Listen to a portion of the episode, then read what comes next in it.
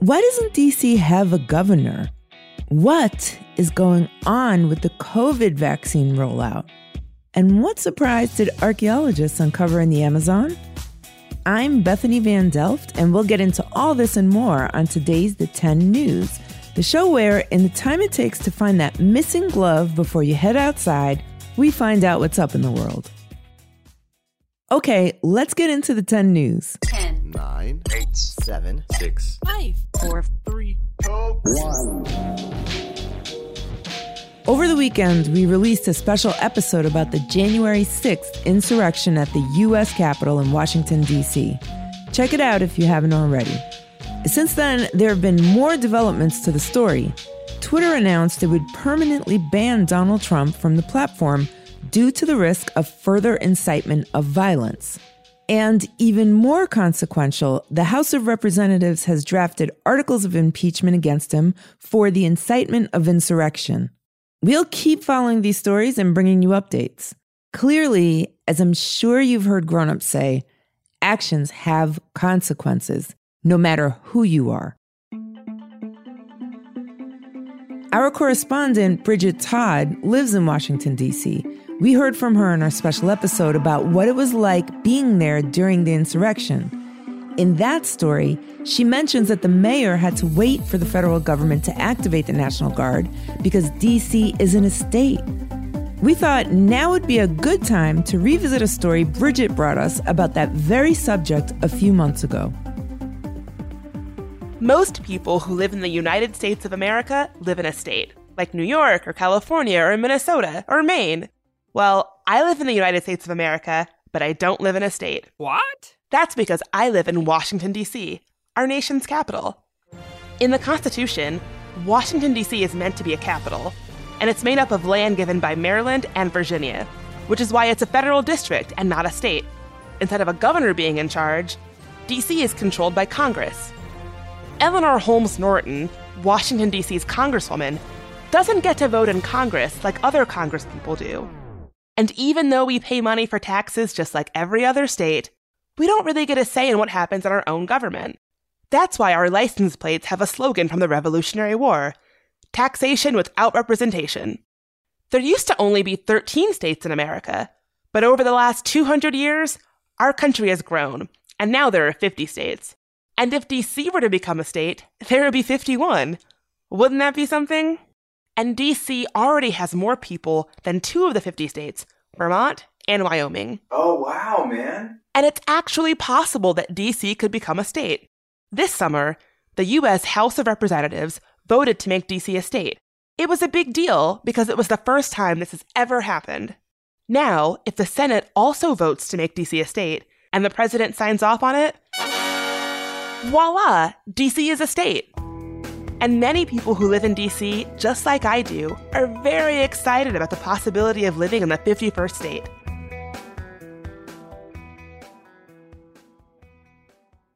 Fun fact time.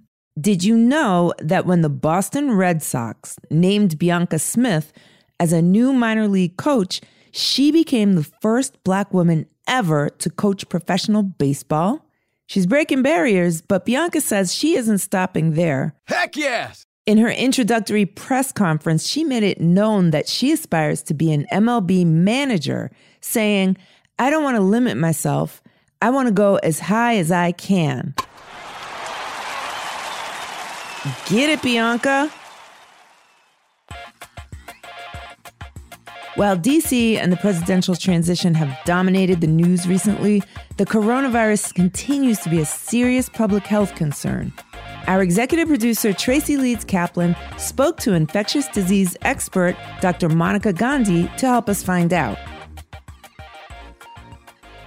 Can you tell the tenors listening uh, who you are and what you do?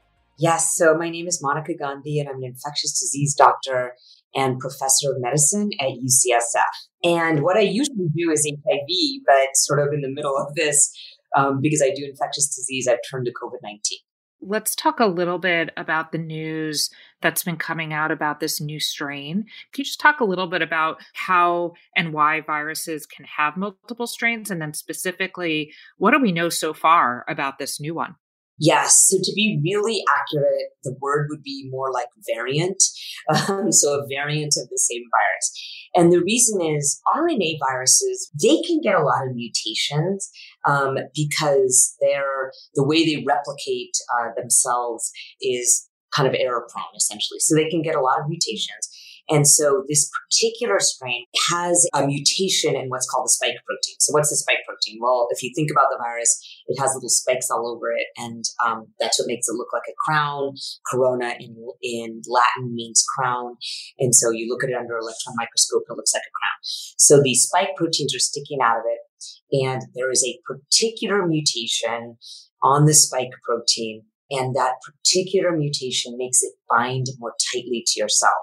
And they, that means it can get in more quickly to your cells and it can replicate itself more. So your nose and mouth have a higher viral load if you get this infectious strain and you actually shed more virus out of your mouth and nose, which means it's more transmissible to others.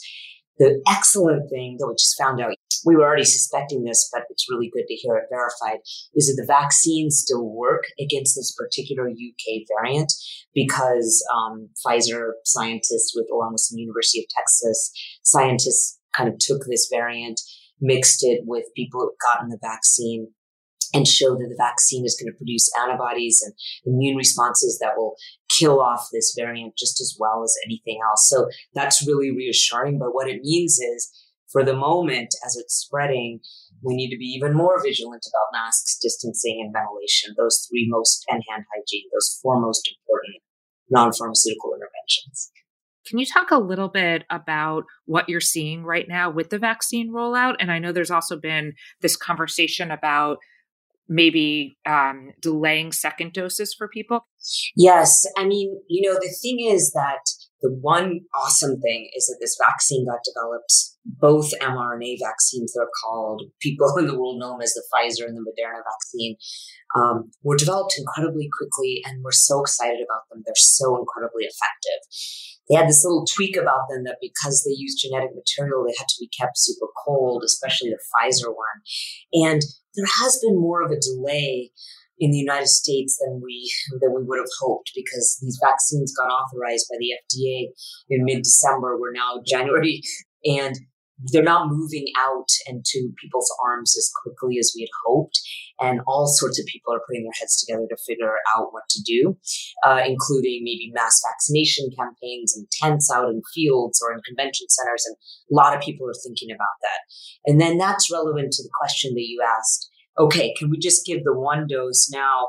For sure, give the second dose later, but what's the question about giving the one dose now to facilitate distribution, which is something that President elect Biden announced that he would do?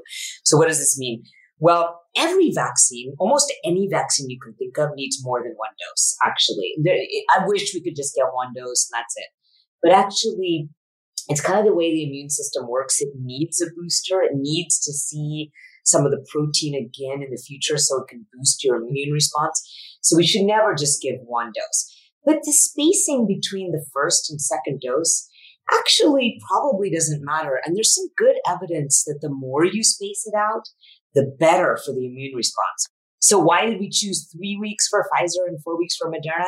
Everyone was in a hurry. They had to get these vaccine trials up and going. They wanted to do this really fast. Totally understandable. It's an emergency. It's a pandemic, but there's no magic number about giving it three weeks or four weeks. And so I actually really really approve of this idea, giving the first dose to everybody. Then we'll get our second batch and then give the second dose when it's ready. We'll get those doses. Um, they'll be available. So I like this idea of giving one dose to everyone. And why? Because we got to get the population vaccinated. This virus is surging. Now moving to a few questions sent in from our tenors. Aruna, who is 11 years old from Pennsylvania, has a question about the vaccine. My parents said that the coronavirus vaccine is a new type of vaccine. How does it work? They're both what's called mRNA vaccines. And what that means is there's like little piece of genetic materials put inside a lipid bilayer, meaning like it has a little bit, it has a coating of fat around it. And that easily, when you inject it in someone's arm, goes into people's cells.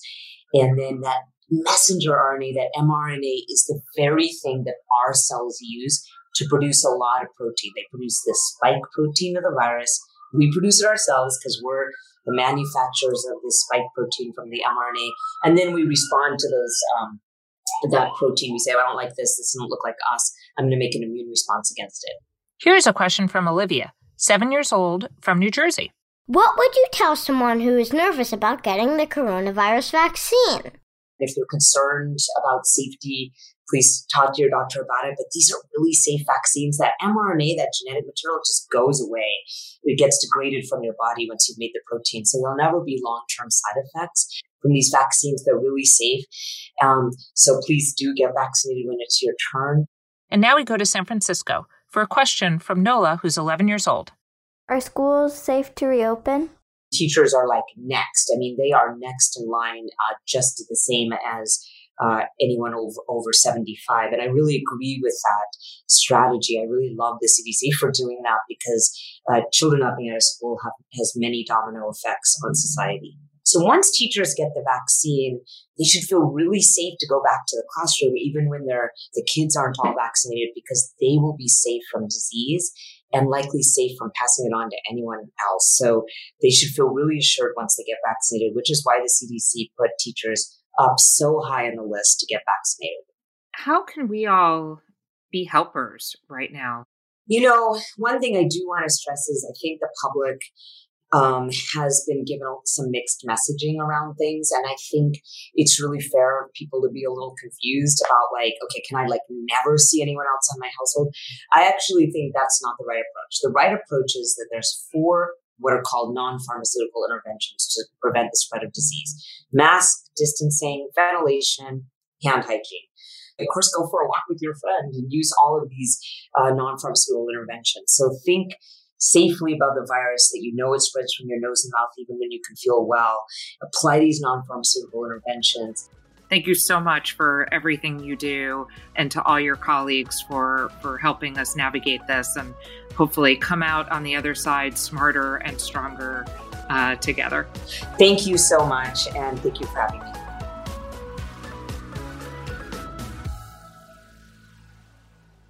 It's time for your trivia question of the day. What surprise did archaeologists find last year in the Amazon? And no, not the Amazon that delivers packages to your doorstep, the rainforest one. Was it A, ancient paintings, B, ancient sculptures, or C, ancient Mew Pokemon cards? Did you guess it? The answer is A.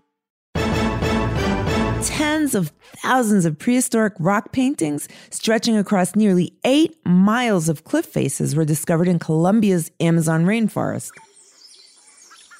According to a report in The Guardian, the paintings are being described as the Sistine Chapel of the Ancients and include depictions of now extinct animals from the Ice Age that would have been seen by the people who made the paintings over 12,000 years ago.